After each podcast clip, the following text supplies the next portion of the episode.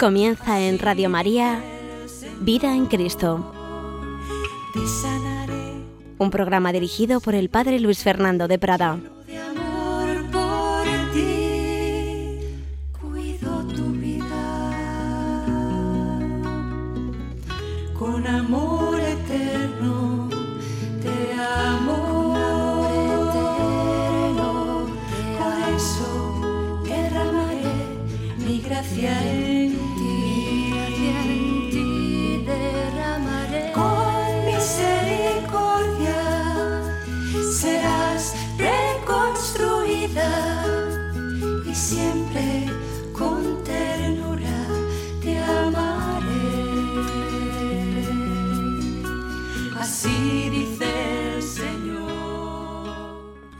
Saludo, queridos amigos, querida familia de Radio María. Bienvenidos a esta nueva edición de Vida en Cristo, en la que vamos a volver un poquito más a profundizar, a sacar consecuencias espirituales de la encíclica Lumen Fidei.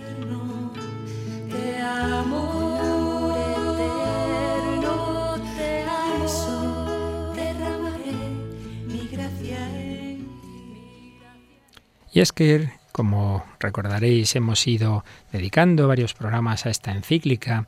En la edición anterior de Vida en Cristo comentábamos un poquito eh, aplicaciones espirituales del primer capítulo. Y hoy vamos a sacar algunas porque podríamos estar semanas y semanas, pero tampoco es plan. Vamos a sacar algunas aplicaciones para nuestra vida de los capítulos segundo, tercero y cuarto, si Dios quiere, de esta encíclica, porque una encíclica de un papa no es una cosa ahí para los teólogos que se la queden guardadita, sino que es para todo el pueblo de Dios, es para ayudarnos a todos, es para que vivamos estas verdades que los papas nos enseñan. Y además no olvidemos una encíclica no es simplemente una cosa, digamos, de actualidad, sino que sigue teniendo un gran valor. Por eso la relacionamos eh, las diversas encíclicas y otros actos del magisterio con documentos anteriores, documentos anteriores de los sumos pontífices. Y además, en este caso de Lumen Fidei, como el Papa Francisco ha explicado, es un documento que ha sido hecho, ha sido escrito tanto por él como por el Papa emérito Benedicto XVI. Incluso probablemente a nivel de cantidad mucho más hay presente de Benedicto XVI que del Papa Francisco, aunque al final quien la asume, quien le da la autoridad magisterial es el Papa Francisco. Pues bien, habíamos comentado el capítulo primero, que es el más largo y es el más fundamental, y como os digo, vamos a sacar, entresacar algunas verdades de, y algunas aplicaciones para nuestra vida de los capítulos segundo, tercero y cuarto. Segundo capítulo. Si no creéis, no comprenderéis. Aquí vamos a ver un poquito la relación entre la fe, el amor y la verdad. Gran teólogo de Madrid, don Javier Prades, se pregunta, ¿podemos decir que el hombre de fe ve o por el contrario que no ve? Muchas veces hemos oído esa definición de la fe como creer lo que no vemos. Bueno, tiene su, su parte verdadera, pero es muy incompleta. Decir simplemente que la fe es creer lo que no vemos es quedarnos a un nivel muy cortito. Realmente la fe nos hace ver más, nos hace ver por los ojos de otros. Y explica don Javier Prades, el Papa afirma sin ambajes, el que cree, ve. Así enlaza con la noble tradición europea que considera el conocimiento como una luz que permite ver la realidad. Además, muestra cómo la revelación cristiana acoge y perfecciona esa tradición, puesto que tanto San Juan como San Pablo nos presentan a Jesucristo como aquel que es la luz, y ha venido a traer la luz definitiva al mundo, no para dominarlo, sino para amarlo hasta el extremo. ¿Recordáis esa expresión de Jesús en el Evangelio de San Juan? Yo soy la luz del mundo. La fe es una luz divina, inseparable del amor perfecto de Dios para con los hombres. Recuerdo que en la primera encíclica de Benedicto XVI, de Euscaritas es, decía el Papa que en, al, al, al final, en el fondo, la única luz que tenemos los hombres es el amor. Es lo que nos guía. El amor explica todo. Hemos sido creados por amor de Dios y nuestra vida alcanza su sentido. Y ahí recordamos la primera encíclica de Juan Pablo II. Como os decía antes, el magisterio tiene una gran continuidad. Decía Juan Pablo II en Redentor Hominis, la vida del hombre está privada de sentido si no se le revela el amor. Pues bien, la luz de la fe es luz y es fuego, es el fuego del amor, es el fuego que arde en el corazón de Dios, es el fuego que se nos comunica a los hombres en Pentecostés. Explicaba con su gran sabiduría Benedicto XVI, hacía alusión a aquel mito griego de Prometeo, según el cual eh, habría ido a robar el fuego al Olimpo de los dioses y habría sido castigado por Zeus.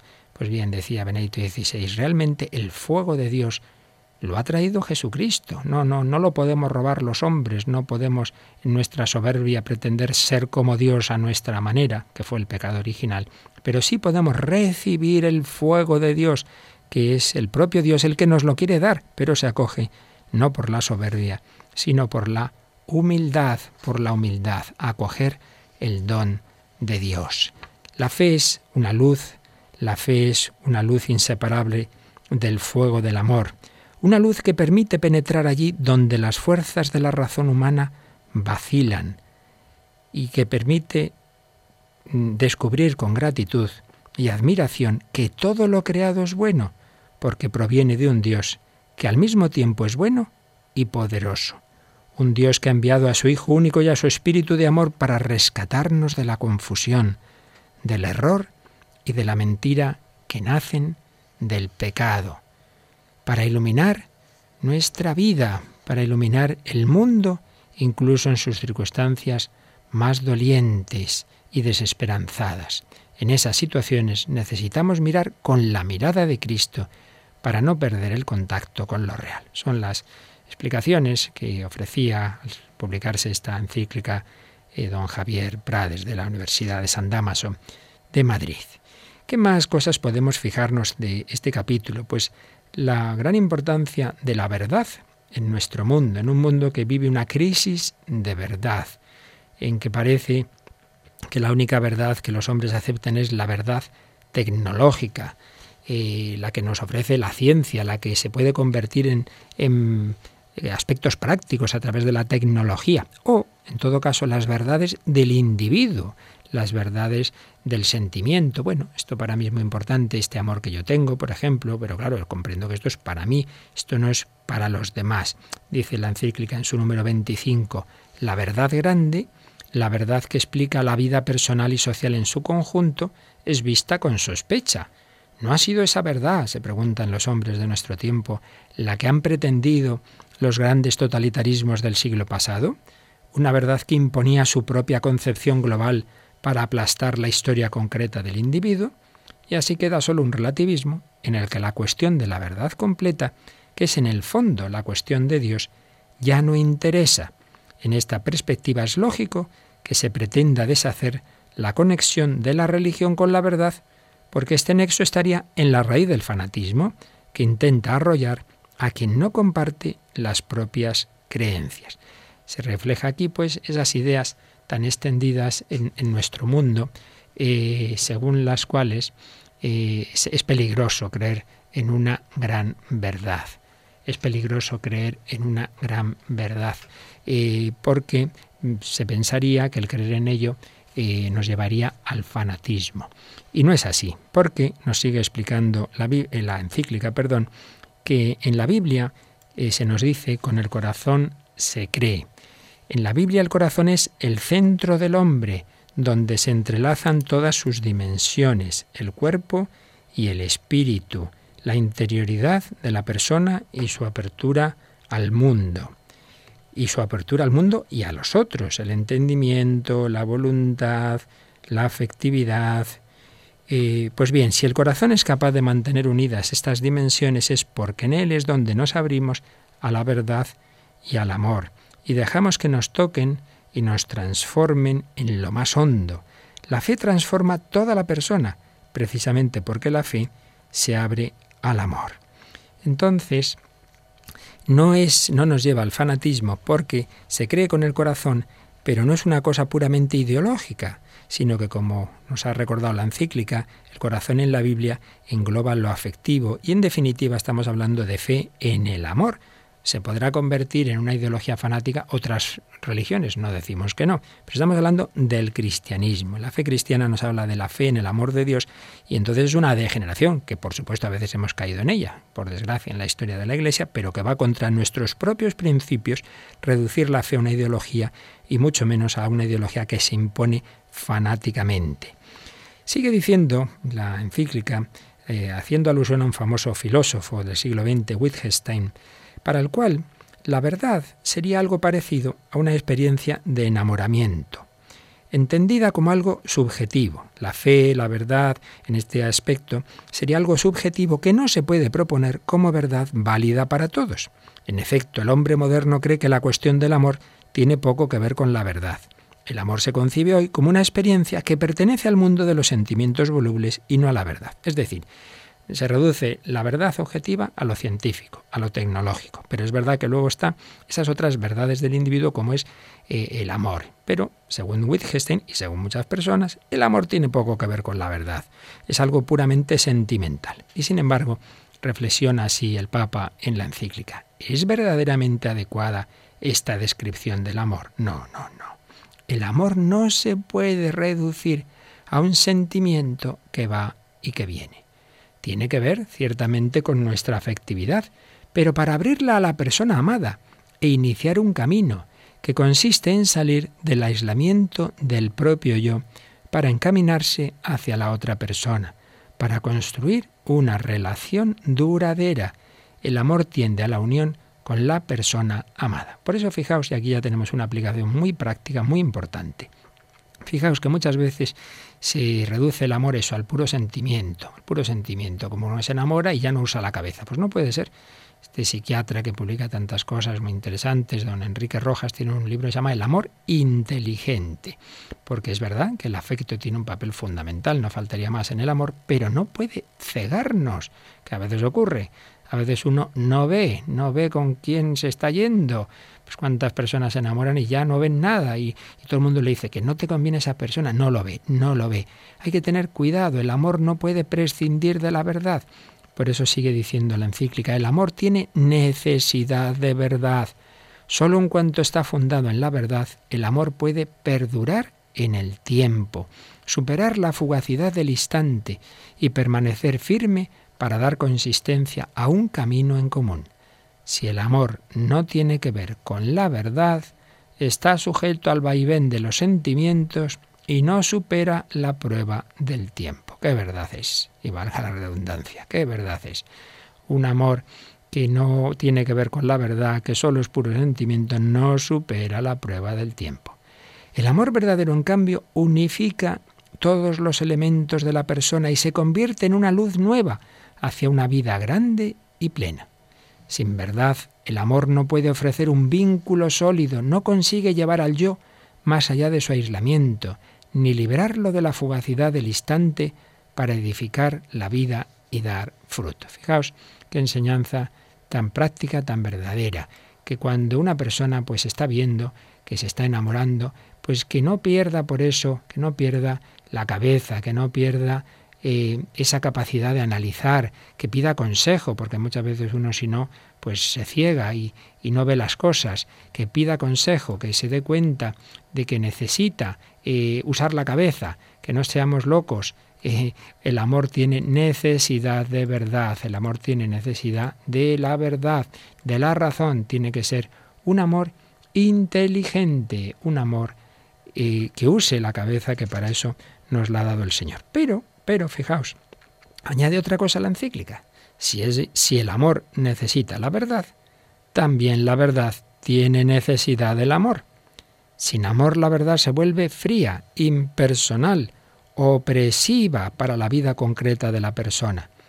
La verdad que buscamos, la que da sentido a nuestros pasos, nos ilumina cuando el amor nos toca. Quien ama comprende que el amor es experiencia de verdad que Él mismo abre nuestros ojos para ver toda la realidad de modo nuevo, en unión con la persona amada. Qué bonito también es esto. Cuando uno ama a otra persona, y descubre más verdad, descubre más la realidad porque ve, ve la realidad no solo con sus ojos, sino también con los ojos de la persona amada. El amor mismo es un conocimiento. Una madre conoce a su hijo mejor que un psicólogo porque lo quiere, porque lo lleva dentro, lo ha llevado físicamente y lo lleva dentro psicológicamente. Se trata de un modo relacional de ver el mundo, que se convierte en conocimiento compartido, visión en la visión de otro o visión común de todas las cosas. El amor es esa realidad misteriosa que de dos hace uno en el afecto, que nos permite ver las cosas con esa visión compartida. Por eso nos quedamos aquí en este primer punto, digamos, que hemos querido destacar de la encíclica Lumen Fidi. Por un lado, el amor tiene necesidad de verdad. El amor no puede cegarse, tiene que usar la razón, tiene que usar la inteligencia, si no son amores fugaces. Pero también lo contrario, la verdad tiene necesidad de amor. No reduzcamos nuestra vida a verdades frías, impersonales. Recuerdo una frase que leí hace mucho que siempre me ha hecho bien, porque a veces tendemos a ser muy racionalistas, y decía esto, es más importante amar y perdonar que tener razón. A veces en las discusiones uno tiene razón, pero mira, ¿por qué te encabezonas? ¿Qué más da? Venga, es más importante amar y perdonar que tener razón. Pues vamos a pedir al Señor en este primer momento de nuestra reflexión, de nuestro programa, que aumente nuestra fe, una fe que sea confianza, una fe que nos lleve al amor, al amor de Dios, al amor del prójimo, que nos lleve cada vez más a esa plenitud de la vida cristiana que se da en las tres virtudes teologales, que se da en el amor, que se da en la fe, que se da en la esperanza. Señor, confío en ti. Vamos a decirle que queremos confiar plenamente en Él. En el centro más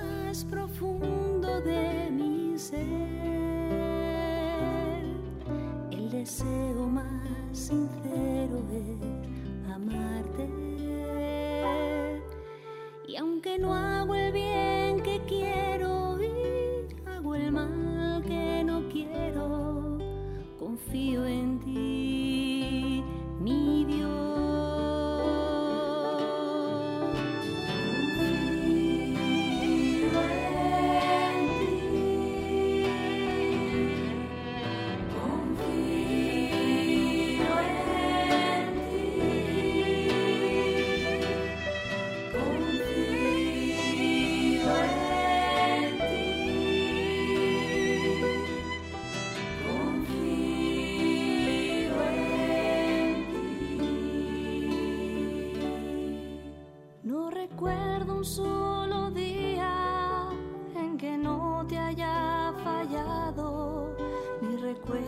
solo día sin tu amor.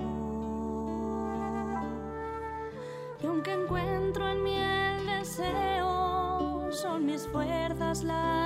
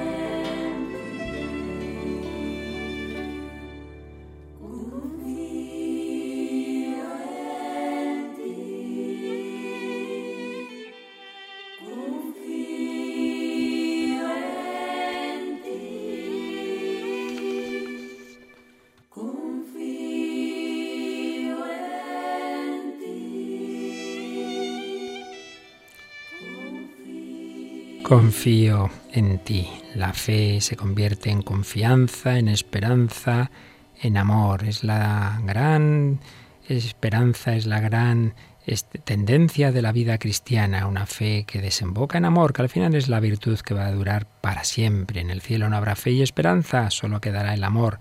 Nos lo dice San Pablo en la primera a los Corintios. Vamos a insistir un poquito más en algo que hemos dicho antes, de que la verdad del cristianismo no tiene que asustar a nuestros contemporáneos que enseguida creen que los que creemos en una verdad firme y objetiva pues eso nos lleva al fanatismo. Nos explica el número 34 de la encíclica.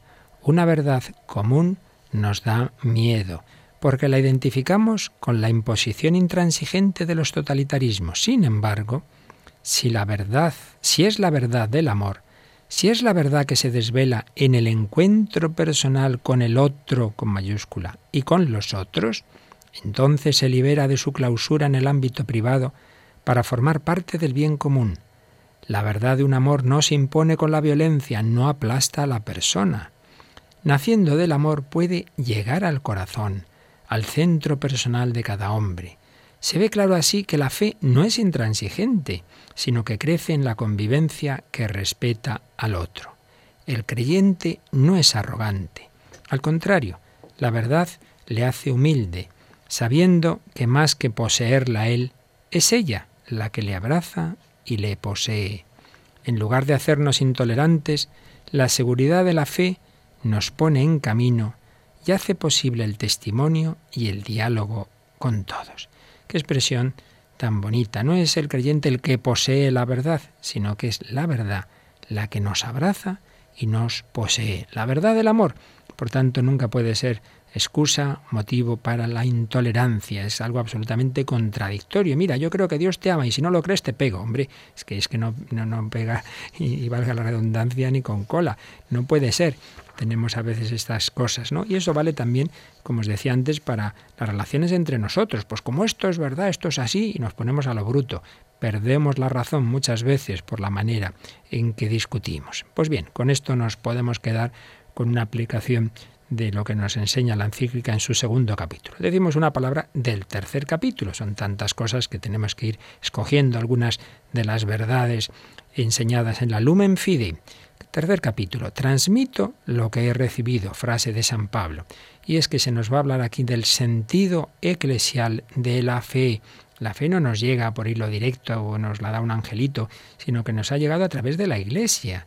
Eh, el, cauce ordinario. Por supuesto, Dios hace milagros y experiencias místicas de personas que no han conocido a la Iglesia, pero eso es la excepción, que incluso esa excepción tiene que ver con la Iglesia, porque recordemos el primer caso conocido de una conversión, digamos, de tipo místico es San Pablo. Era Saulo. Saulo iba a perseguir cristianos a Damasco y se le presenta al Señor resucitado. Es una experiencia personal, cierto. Pero ¿qué le dice el Señor a Saulo? Vete a Damasco y se te dirá lo que tienes que hacer. ¿Y qué ocurrió en Damasco? ocurrió que se le presentó Ananías de parte del Señor y le bautizó. Pablo entró en la iglesia, por tanto también las experiencias de tipo, digamos, místico personal remiten al final a la iglesia, porque el Señor nos ha querido salvar y santificar en familia. Cuando se presentó la encíclica, el semanario de la diócesis de Madrid Alfa y Omega dedicó varios artículos muy buenos de presentación y leemos, resumimos lo que escribía en, en esos artículos Ricardo Benjumea a propósito de este capítulo. Creemos por lo que hemos visto y oído personalmente. Pero la fe nunca es un acto puramente individual. Ninguna forma de conocimiento humano lo es, y menos esta que no remite a una verdad meramente abstracta o teórica, sino que implica a la persona en su integridad, en su inteligencia, en sus afectos, en su voluntad, y demanda de ella una respuesta de amor al amor sin límite que se nos ha revelado en la cruz. Fijaos lo que comentaba Ricardo Benjumea, que ninguna forma de conocimiento humano es puramente individual. Todos aprendemos en, una, en un entorno, en, una, en, la familia, en la escuela, eh, con los libros que ha escrito otra persona. Nadie eh, aprendería nada si hubiera nacido y estuviera solo en una isla. Todos aprendemos a través de los demás. Y en el caso del cristianismo, fijaos que nos separan dos mil años del hecho cristiano. Yo no puedo ver por mí mismo lo que sucedió en esa época tan distinta de la mía, pero mediante una cadena ininterrumpida de testimonios, llega a nosotros el rostro de Jesús, nos explica la Lumen Fidei. Por medio de la sucesión apostólica, don que ha dado el Señor a la Iglesia, es posible beber con seguridad en la fuente pura de la que emana la fe. Y a través de los sacramentos, la fe de Cristo nos toca en nuestra realidad personal, transformándonos radicalmente, haciéndonos hijos adoptivos de Dios. De este modo, por su propia dinámica interna, la existencia creyente se convierte en existencia eclesial. El creyente, cree en Dios, cree en Jesucristo, pero en la Iglesia, vive su fe en la Iglesia. Todos los creyentes forman un solo cuerpo en Cristo que los abraza a todos. Lo paradójico y definitorio del cristianismo es que este proceso comunitario no hace perder su identidad al individuo, no lo convierte en una simple parte de un todo anónimo como los totalitarismos, al contrario. Y aquí viene una cita textual de la Lumen Fidei preciosa. La luz humana no se disuelve en la inmensidad luminosa de Dios como una estrella que desaparece al alba, sino que se hace más brillante cuanto más próxima está del fuego originario, como espejo que refleja su esplendor. Sentido eclesial de la fe. ¿Qué consecuencias prácticas podemos sacar? Podríamos sacar muchas. Fijaos que en los últimos años se ha insistido, por ejemplo, en que todo sacramento tiene una dimensión comunitaria y por ello hay que procurar vivir los sacramentos en la comunidad cristiana. Pues es verdad que puede un niño hacer su primera comunión solito él, pero hombre, si lo hace con otros niños, con otro grupo de niños, pues se destaca más que, que es esa la comunidad la que celebra eh, el acceso al, gran sacramento de la Eucaristía de varios miembros de la misma. Y lo mismo de los demás sacramentos. No, yo quiero mi, el bautismo pues solo para mí y mi familia. Hombre, pues es mejor que vivamos, si es posible, pues en común. Y a veces en las parroquias hay peleas por estos temas, ¿verdad? Y, podríamos irlo viendo con todo. Por eso también se han ido introduciendo esas celebraciones comunitarias de la penitencia en Adviento, en Cuaresma, y además en ellas se ve muy claramente cómo se une lo individual y lo comunitario. Lo individual porque, por supuesto, al final te tienes que confesar tú tus pecados y recibir tú tu absolución individual. Ya sabéis que lo de la absolución colectiva es solo para casos súper, súper extraordinarios, peligro de muerte, etcétera, situaciones que habitualmente no se dan en España, salvo eso, una catástrofe, una situación, peligro de muerte. Es personal tu confesión de, tus pecados y la absolución que tú recibes, pero se realiza en una celebración comunitaria en la que se han hecho unas lecturas, un examen de conciencia, rezamos juntos, pues ahí se ve cómo los sacramentos que alimentan la fe, concretamente el sacramento de la penitencia, por un lado es algo personal, Cristo te perdona a ti tus pecados, pero lo vives en el marco de la Iglesia. Pues bien, con esto eh, pasamos al cuarto y último capítulo de la encíclica Lumen Fidei. Dios prepara una ciudad para ellos. Pero si os parece, vamos a recordar un himno precioso que tuvo una JMJ inolvidable, la primera que hubo en Polonia, ahora va a haber otra. Y la próxima JMJ será en Polonia, pero hubo ya una en el año 91, cuando ya acababa de caer dos años antes el muro de Berlín. Juan Pablo II tuvo la gran alegría de poder celebrar la Jornada Mundial de la Juventud en Chestokova. Y ahí se destacó ese sacramento del bautismo. Y como por el bautismo todos somos hijos de Dios. Y el, canto de esa, el himno de esa jornada mundial era Abba Ojciech. Abba, como sabéis, papá en, arameo, Ojciech, padre en polaco. Somos hijos de Dios por el bautismo, somos hijos de Dios y miembros de la Iglesia. Abba Ojciech. Vamos a meditar lo que hemos estado diciendo, escuchando esta bella canción.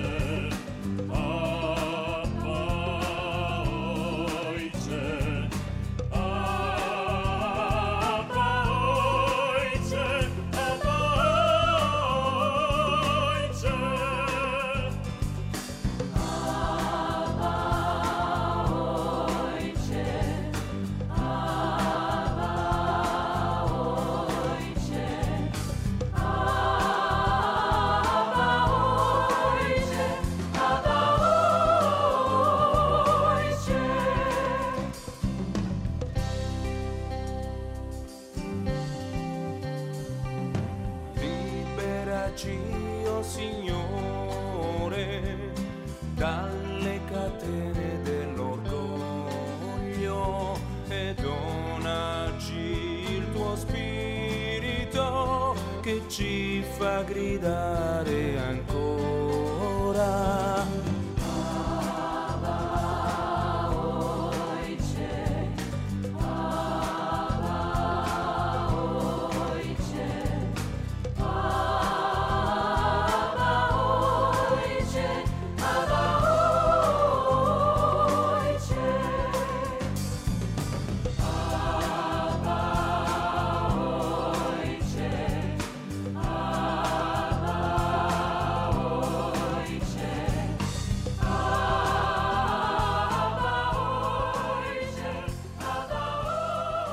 Abba, Oichek, papá, padre. Los hombres tenemos a Dios por Padre, se nos ha revelado en Jesucristo, no solo como creador, sino como nuestro Padre. Pero si somos hijos de Dios, somos hermanos. Por eso, capítulo cuarto, Dios prepara una ciudad para ellos, una expresión de la carta a los hebreos que lleva al Santo Padre a reflexionar sobre cómo la fe nos ilumina en todas las dimensiones de la vida. Por eso en este capítulo podemos sacar muchas aplicaciones a nuestra vida ordinaria. Vamos a detenernos en él un poquito más que en los anteriores, si Dios quiere, porque, como digo aquí, se aplica la fe a las diversas circunstancias de la vida humana. Y es que Dios lleva a la plenitud la vida personal del hombre y crea comunidad. Una expresión que repetía mucho el Papa Benedicto XVI, quien cree nunca está solo. Qué bonito. Quien cree nunca está solo. Porque la fe tiende a difundirse, a compartir su alegría con otros. Pero es imposible confinarla al recinto de la mera comunidad cristiana. Se desborda. La fe no aparta del mundo, no nos aparta del mundo. Al revés, lleva al cristiano a involucrarse en él y se convierte de ese modo en una fuerza que enriquece la vida común de creyentes y no creyentes. Por ello, vamos a ver diversas realidades de la vida social en la que la fe ayuda, contribuye a ese bien común. Y es que nos enseña la Lumen Fide que la fe revela hasta qué punto pueden ser sólidos los vínculos humanos cuando Dios se hace presente en medio de ellos. La fe ilumina las relaciones humanas. ¿Por qué? Porque nace del amor y sigue la dinámica del amor de Dios. Precisamente por su conexión con el amor, la luz de la fe se pone al servicio de la justicia, del derecho y de la paz. Estas jornadas mundiales de la juventud en las que cientos de miles, millones de jóvenes se reúnen con el Papa, pues vienen a ser como una especie de símbolo de esa civilización del amor. Si todos los hombres llegamos un día a aceptar a Cristo y su ley de amor, es una maravilla, no habrá guerras, habrá armonía, siempre con las limitaciones humanas que todos tenemos, pero dentro de esa gran familia de darnos cuenta de que tendríamos, tenemos todos el mismo Padre, el mismo Señor Jesucristo, los mismos principios. Luego no pelearemos como se pelean los hermanos, pero ya es otra cosa, se pelean los hermanos, pero como miembros de una familia que se quieren al final, a pesar de esas pequeñas discusiones. Ojalá un día la fe se extienda por la misma dinámica del amor y llegue a construir la civilización del amor Seguimos leyendo en Lumen Fidei que la luz de la fe permite valorar la riqueza de las relaciones humanas, su capacidad de mantenerse, de ser fiables, de enriquecer la vida común. Y es que la fe no aparta del mundo, ni es ajena a los afanes concretos de los hombres de nuestro tiempo. Y fijaos lo que nos añade a continuación el Santo Padre. Sin un amor fiable, nada podría mantener verdaderamente unidos a los hombres. Vamos a ver, ¿qué nos une en una sociedad? ¿Qué nos une en una ciudad? ¿Qué nos une en una nación? ¿Qué es lo que nos une? ¿Solamente motivos económicos? ¿Solamente motivos deportivos? ¿España solo se une por la selección de fútbol? Pues poca unidad es esa. La unidad entre ellos, entre los hombres, nos dice la encíclica, se podría concebir solo como fundada en la utilidad motivos económicos, en la suma de intereses, en el miedo. ¡Qué horror! En los regímenes totalitarios la gente se calla por miedo, por miedo, porque hay un gran Estado, un Estado que lo controla todo, aquello que anticiparon aquellas novelas utópicas como 1984 de George Orwell, que por desgracia pues se han llevado a la realidad en muy buena medida en regímenes terriblemente totalitarios, en lo que todo está controlado por el Estado y que la gente está callada, pero por miedo, puramente por miedo. La unidad entre los hombres, si quitamos a Dios, solo estaría fundada en la utilidad, en la suma de intereses, en el miedo, pero no en la bondad de vivir juntos, ni en la alegría que la sola presencia del otro puede suscitar. Si no tenemos ese amor que brota de la fe, no tenemos esa alegría que simplemente es ver en el otro un regalo de Dios. El otro, como otro, me da igual, es un don de Dios, piense como piense. La fe permite comprender la arquitectura de las relaciones humanas, porque capta su fundamento último y su destino definitivo en Dios, en su amor, y así ilumina el arte de la edificación contribuyendo al bien común. En definitiva, y una sociedad en la que se vive verdaderamente la fe cristiana es una sociedad más humana, más unida, en la que hay más vínculos estables de amor. Y esto luego la encíclica lo va aplicando a diversas realidades concretas. Y en primer lugar, a la familia, a la familia. Dice el Papa, pienso sobre todo en el matrimonio, como unión estable de un hombre y una mujer. Nace de su amor, signo y presencia del amor de Dios, del reconocimiento y la aceptación de la bondad de la diferenciación sexual, que permite a los cónyuges unirse en una sola carne y ser capaces de engendrar una vida nueva, manifestación de la bondad del Creador, de su sabiduría y de su designio de amor. Fundados en este amor, hombre y mujer pueden prometerse amor mutuo con un gesto que compromete toda la vida y que recuerda tantos rasgos de la fe. Decir esto en este momento en el que en Occidente el matrimonio es algo tan frágil, en que se rompen tantísimos matrimonios, pues implica esa osadía de pensar que si nos tomamos en serio el matrimonio cristiano, poniendo a Dios en medio, entonces sí es posible esto que hoy día parece imposible.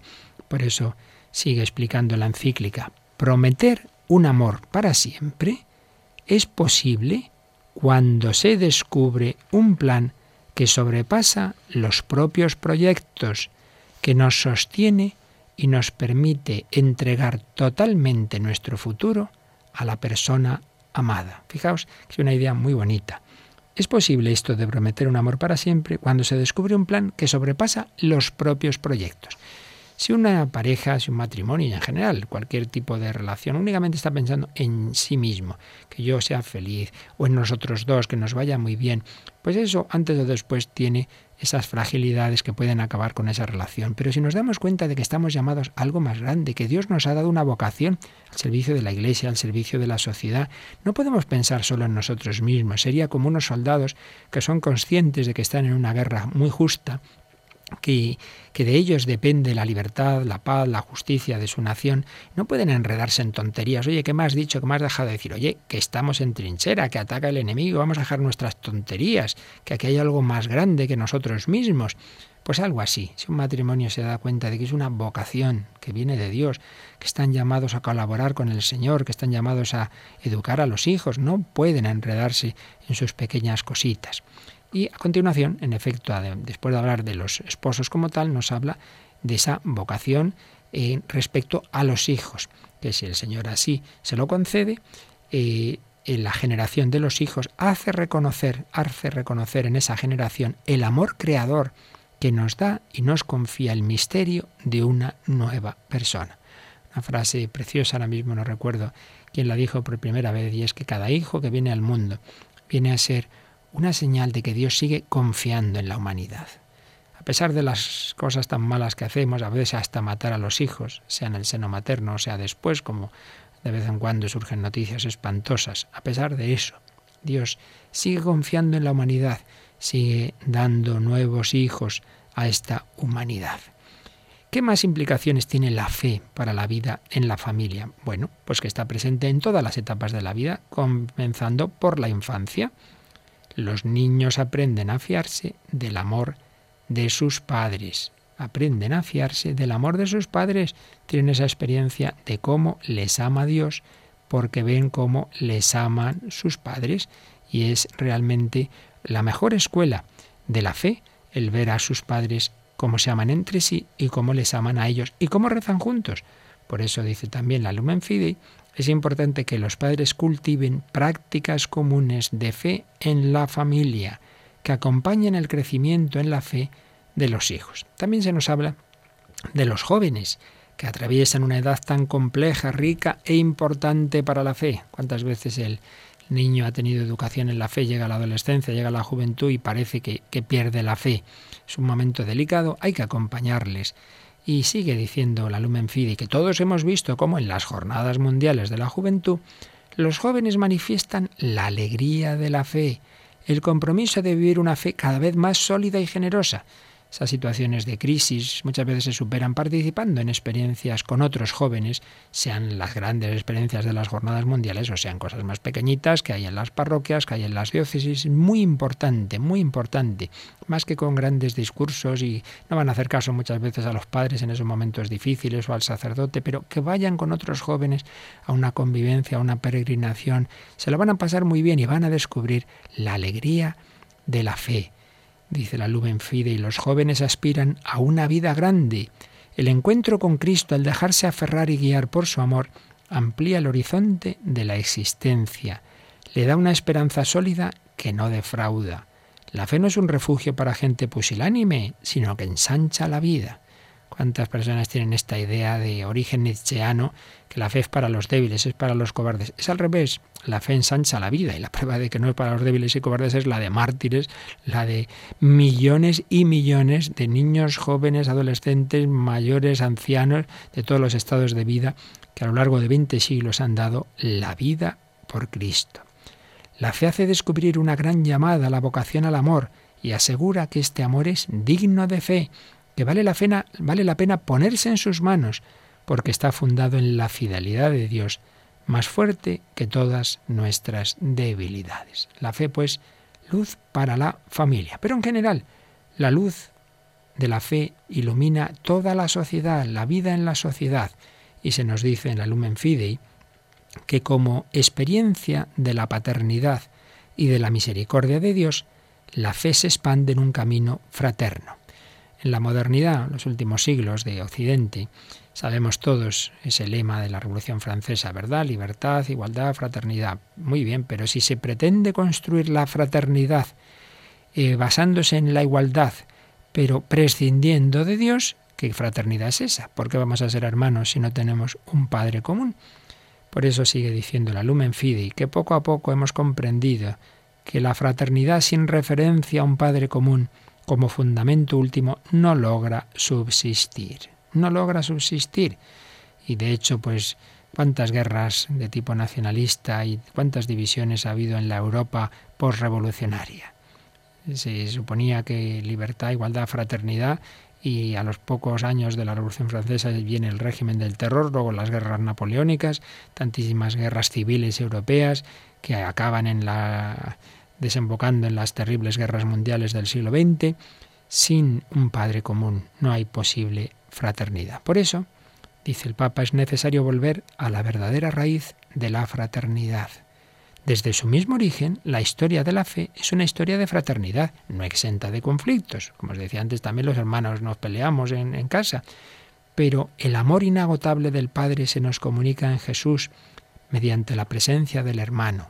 La fe nos enseña, y aquí viene otra aplicación muy práctica, querido oyente, para tu vida. La fe nos enseña que cada hombre es una bendición para mí, que la luz del rostro de Dios me ilumina a través del rostro del hermano. Si tú ves a ese familiar que a lo mejor se te hace pesado, esa persona que, que te chincha, que tiene un carácter que parece que se quiere meter contigo, pues tú míralo con fe. Cada hombre es una bendición para mí. Señor te regala a tu hermano. Decía San Juan de la Cruz a propósito de la vida religiosa, pero lo podemos aplicar a la vida familiar o a cualquier grupo y comunidad, que piense cada uno que el hermano de su comunidad es alguien enviado por Dios para tallar la piedra de su santidad. Esta persona me molesta, pues piensa que es el Señor que a través de, de él te quiere ir tallando, te quiere ir purificando, quiere ir haciendo de ti una persona que amen. Si todo el mundo te mimara y te dijera las cosas bonitas y como a ti te gustan y a tu forma de ser, pues te harías al final un comodón y un caprichoso y que siempre me dan lo que yo quiero. Es necesario tener esa visión de fe que ve en el otro un regalo de Dios, aunque a veces esa persona me pueda resultar molesta. También, con un análisis histórico, nos dice la Lumen Fidei que gracias a la fe hemos descubierto la dignidad única de cada persona, que no era tan evidente en el mundo antiguo, no era nada evidente. El mundo pagano, el mundo romano, eh, venía un niño enfermo eh, y vamos, eh, no, no, le veía ningún sentido a su existencia y no se veía la dignidad y no se veía la dignidad del esclavo, etcétera, etcétera. De hecho, se recuerda en la encíclica unas palabras de Celso, un pensador anticristiano, que precisamente atacaba a los cristianos, entre otras muchas razones, por este punto. Decía que es eso de la dignidad de cada hombre. Si miramos la tierra desde el cielo, ¿qué diferencia hay entre nuestras ocupaciones y lo que hacen las hormigas y las abejas? Celso decía, los hombres somos como hormigas y abejas porque hay que respetar la dignidad de los demás. Claro, ¿qué diferencia con la visión cristiana? Pero más aún, más implicaciones de la fe para la vida común. La fe nos hace respetar más la naturaleza pues nos hace reconocer en ella una gramática escrita por Dios y una morada que nos ha confiado para cultivarla y salvaguardarla. La fe nos lleva, por tanto, a un verdadero ecologismo, porque la naturaleza la ha creado Dios. Más aún, nos enseña a identificar formas de gobierno justas, reconociendo que la autoridad viene de Dios para estar al servicio del bien común. Otra implicación si todo viene de Dios, en el fondo toda autoridad o tiene su último fundamento en Dios o no hay tal autoridad. Pero también viene una otra aplicación muy para nuestra vida ordinaria, y es que la fe afirma la posibilidad del perdón, que muchas veces necesita tiempo, esfuerzo, paciencia y compromiso. Perdón posible cuando se descubre que el bien es siempre más originario y más fuerte que el mal, que la palabra con la que Dios afirma nuestra vida es más profunda que todas nuestras negaciones. La unidad es superior al conflicto. Hemos de contar también con el conflicto, pero experimentarlo debe llevarnos a resolverlo, a superarlo, transformándolo en un eslabón de una cadena, en un paso más hacia la unidad. Fijaos en una encíclica sobre la fe, qué aplicación tan práctica. Cuando a veces tenemos conflictos, bueno, a veces no, siempre, todos tenemos pequeños conflictos en familia, en el trabajo, con amigos o no tan amigos, con personas con las que nos encontramos y a veces nos parece que esta vida es todo batallas. Pues fijaos la idea tan, tan profunda, que el bien es más originario y más fuerte que el mal que la unidad es superior al conflicto, que hay conflicto, que hay que contar con él, no nos pongamos nerviosos, nos peleamos, la misma familia nos queremos, pero tenemos nuestras divisiones. Bueno, pero hay que ver el conflicto como una ocasión precisamente de mejorar. El conflicto, sabiendo que la unidad es superior y previa al conflicto, debe llevarnos a resolverlo, a superarlo. A ver, no nos hemos entendido bien. Vamos a ver, vamos a hablar. A ver, ¿por qué ha sido esto? ¿Por qué te he dicho que te, que te ha molestado? ¿Qué, qué, qué hemos hecho mal? El conflicto no debe quedarse enquistado. Cuando se piensa que es más grande lo que nos une que lo que nos separa, el conflicto que se da inevitablemente, porque todos somos limitados y tenemos nuestros defectos, debe llevarnos a una mm, visión que al final eh, aumente la unidad, que al final quedamos todavía más amigos. Bueno, estamos terminando, pero vamos a escuchar otra canción que nos va a hablar de la iglesia, esa iglesia en la que vivimos la fe, en la que vivimos estas dimensiones que la fe se convierte en civilización del amor. Vamos a dar gracias al Señor por la vida de la Iglesia en la que nos ha llegado la fe, la esperanza y el amor.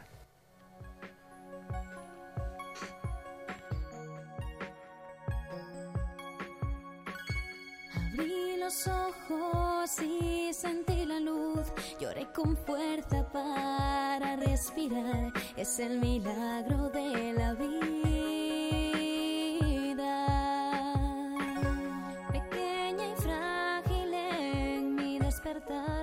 Escuchando la voz de papá y mamá sentí la sed del agua viva. Y un día mi familia me presentó en la casa del Señor Jesús.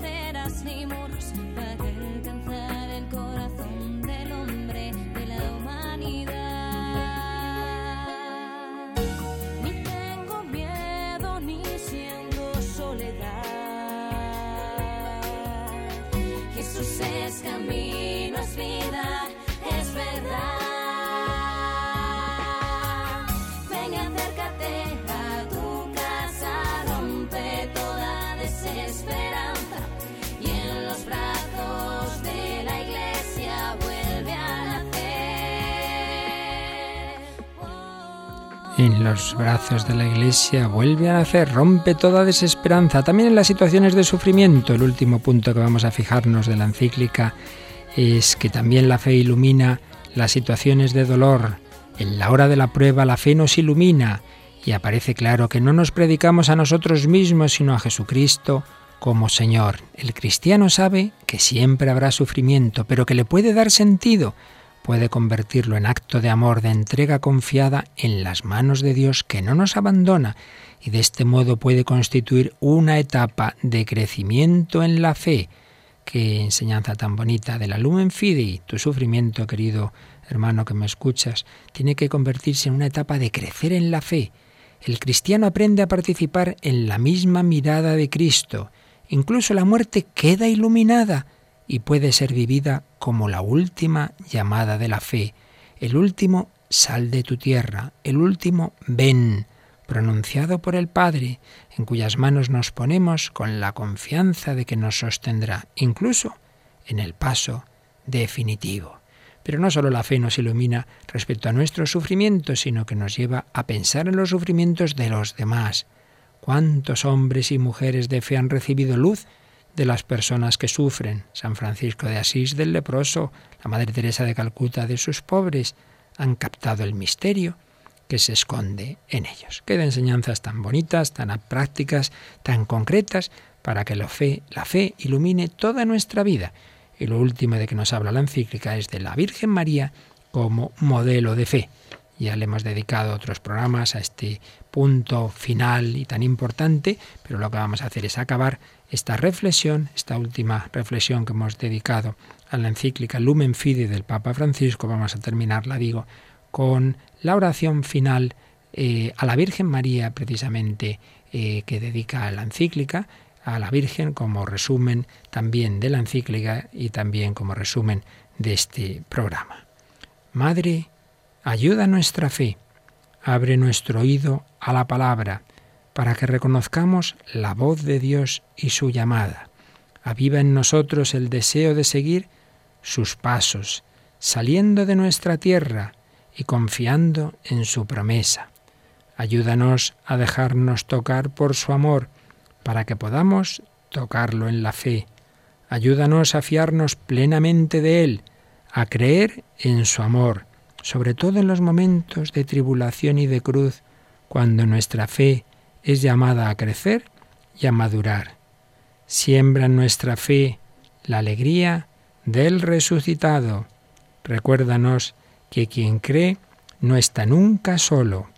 Ayúdanos a mirar con los ojos de Jesús para que Él sea luz en nuestro camino y que esta luz de la fe crezca continuamente en nosotros hasta que llegue el día, sin ocaso, que es el mismo Cristo, tu Hijo, nuestro Señor.